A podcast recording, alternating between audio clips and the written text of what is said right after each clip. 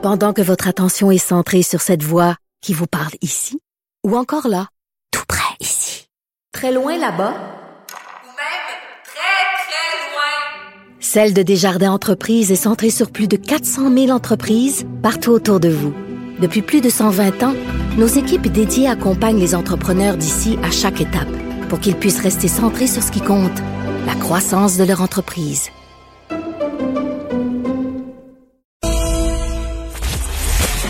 C'est vrai qu'on aime autant qu'on déteste, Martineau, C'est sûrement l'animateur le plus aimé au Québec. Vous écoutez Martineau. Cube Radio.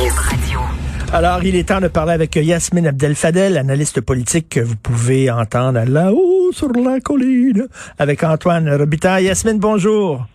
Bonjour Richard. Et petite parenthèse euh, avant de parler du sujet que tu veux aborder. Euh, la rumeur circule que euh, Nathalie Normando pourrait peut-être se présenter à la mairie de Québec. On ne sait pas. C'est une rumeur. C'est un potin. Mais qu'est-ce que tu en penses? Est-ce que les gens sont prêts à passer l'éponge, selon toi? Ben, elle a été blanchie. En fait, Ben oui. elle a pas été. accu- la vérité, c'est que c'est ça. C'est qu'il y a un état de droit, puis l'état de droit s'est prononcé. Donc, à suivre, mais ça serait, euh, ça serait un- tout un retour pour Nathalie Normando, qui, disons-le franchement, ne l'a pas eu facile au courant des dernières années. Euh, elle a vécu des années très difficiles et ça pourrait être euh, un bon retour euh, sur la scène politique pour elle. Je pense qu'elle était aimée, elle était très appréciée quand elle faisait de la radio à Québec, en tout cas par, les gens. Puis effectivement, ça a duré longtemps son affaire. Elle, disait, je veux avoir un procès au plus sacrant pour que je puisse m'expliquer, laver ma réputation, puis qu'on passe à autre chose. Et finalement, elle n'a pas eu son procès parce que c'était les- c'était trop long, fait qu'ils ont tiré à plug. Et je pense qu'elle était peut-être la première déçue parce qu'elle aurait aimé ça se ramasser devant le tribunal puis euh, s'expliquer. Euh, Ben, Nathalie Normando ne s'est pas défilée des tribunaux. Nathalie Normando voulait avoir son procès. Elle a tout fait pour avoir son procès parce que elle trouvait, euh, tu sais, elle voulait se subir puis finalement vivre toute l'expérience et démontrer finalement son innocence. Ben, il s'est avéré que finalement euh, le système de justice ne permet pas à des personnes euh, comme Nathalie Normando qui vivent euh, ces années là qui sont complètement épouvantables d'avoir euh, d'avoir de, de se faire blanchir en bonne et due forme. Il fallait tirer la plug. Elle a bien fait.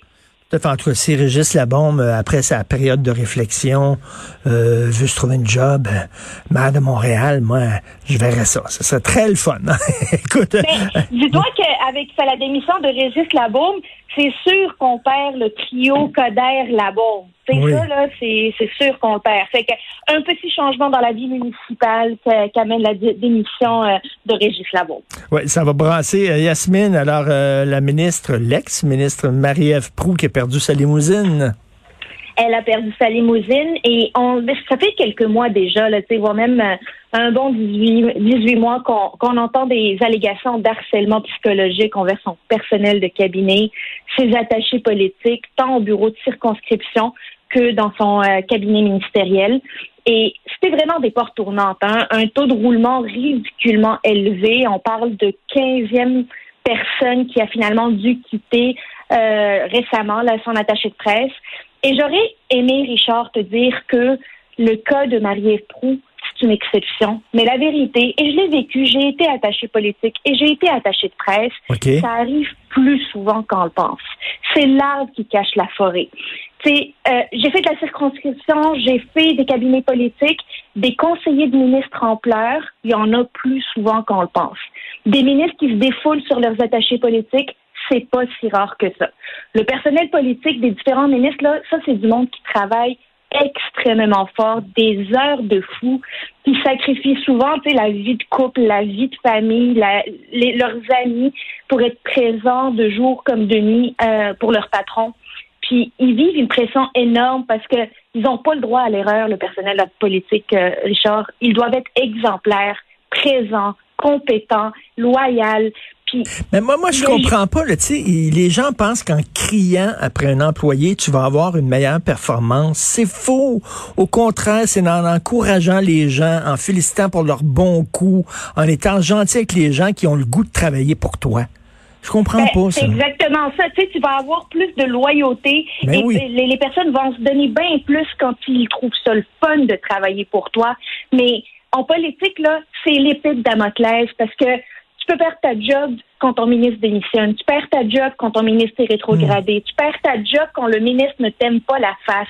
Mais c'est pas une raison d'utiliser cette vulnérabilité comme l'a trop longtemps fait Marie-Ève Proux et beaucoup d'autres ministres.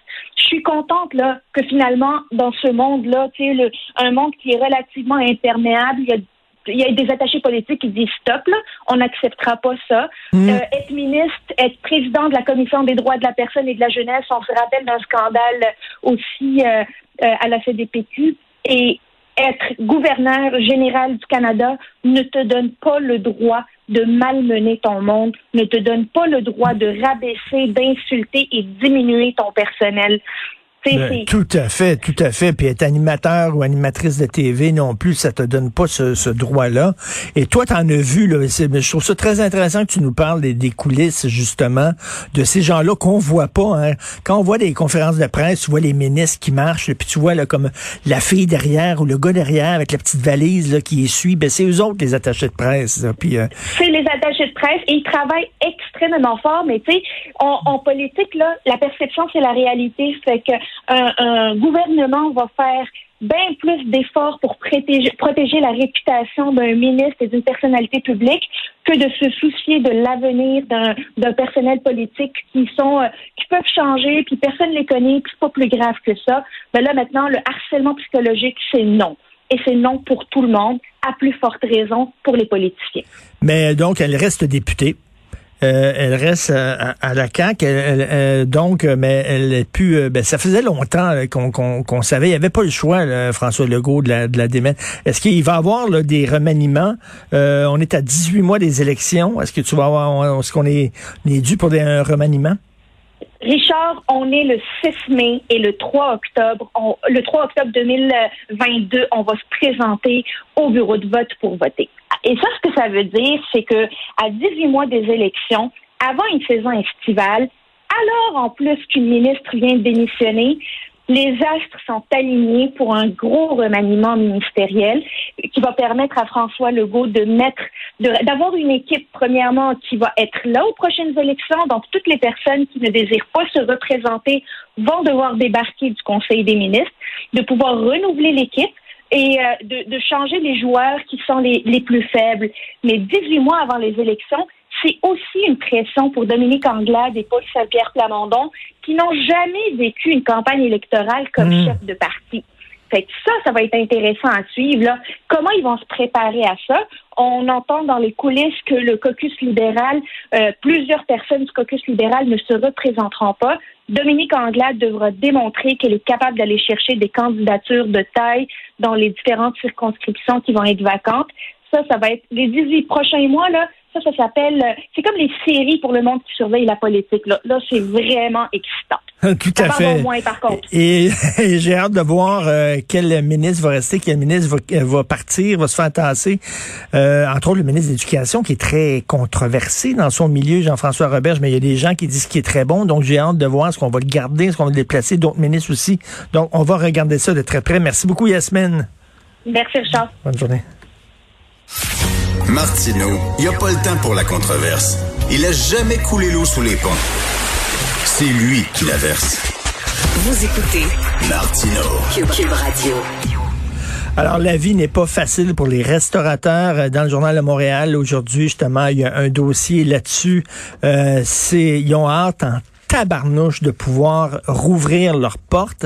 Moi, je crois que le passeport vaccinal est une façon de les aider parce que là, on veut pas ouvrir la porte des restaurants puis que tout le monde se se rentre là, les terrasses, a pas de problème. Les terrasses, ils peuvent euh, respecter la distance, mais au restaurant même, on veut pas ouvrir la porte des restos parce que là, on veut pas avoir encore des, des- foyers d'infection, puis de contamination, puis le hausse des cas, puis tu sais, on veut pas faire jouer au yo-yo. Donc, mais si on avait un passeport vaccinal, un genre de preuve, là, comme quoi tu as eu euh, tes deux vaccins, Parce que ça s'en vient, les gens qui vont avoir leurs deux vaccins. Puis là, tu vas pouvoir aller là-bas, au restaurant. Puis semble que ça pourrait aider les restaurateurs. C'est controversé chez les restaurateurs eux-mêmes. Il y a des restaurateurs qui disent oui, ça serait bon. Il y en a d'autres qui disent, écoutez, c'est pas notre job. On est déjà complètement débordés. Pensez-vous vraiment qu'on va demander des preuves de vaccination aux gens? Là? Déjà, là, qu'il faut s'assurer que porte la masque, qu'ils se soient lavé les mains, puis tout ça. Mais moi, je trouve que ça a été fait dans d'autres pays. En Israël, par exemple, il y a un genre de passeport vaccinal qu'on appelle le passeport vert. Et ça fonctionne. Ça fait qu'une fois que tu as ton passeport, tu peux rentrer. Est-ce qu'il y a des faux? Il y a des gens qui vont dire, il y a des faux qui vont circuler. Puis là, comment le restaurateur va pouvoir regarder si c'est un faux ou un vrai? Bon, peut-être. C'est ça, c'est sur ton téléphone cellulaire, mettons, ça apparaît. Bon, peut-être qu'il y en a qui peuvent zigonner leur téléphone cellulaire, puis faire comme des, des faux passeports, puis ça va apparaître, puis là, bon, peut-être que oui, ça se peut qu'il y ait des faux, mais bon, ça serait une façon, je trouve, d'aider, parce que là, eux autres sont pris à la gorge, puis nous autres, on a hâte d'aller voir nos amis resto. C'est bien beau, euh, les recettes de Ricardo, là, puis faire son pain, mais remplir la vaisselle, vider la vaisselle, remplir la lave-vaisselle, vider la lave-vaisselle à la maison, ce serait le fun d'aller au restaurant. Et euh, euh, on est pris à gorge, donc on, va peut-être parler à un restaurateur.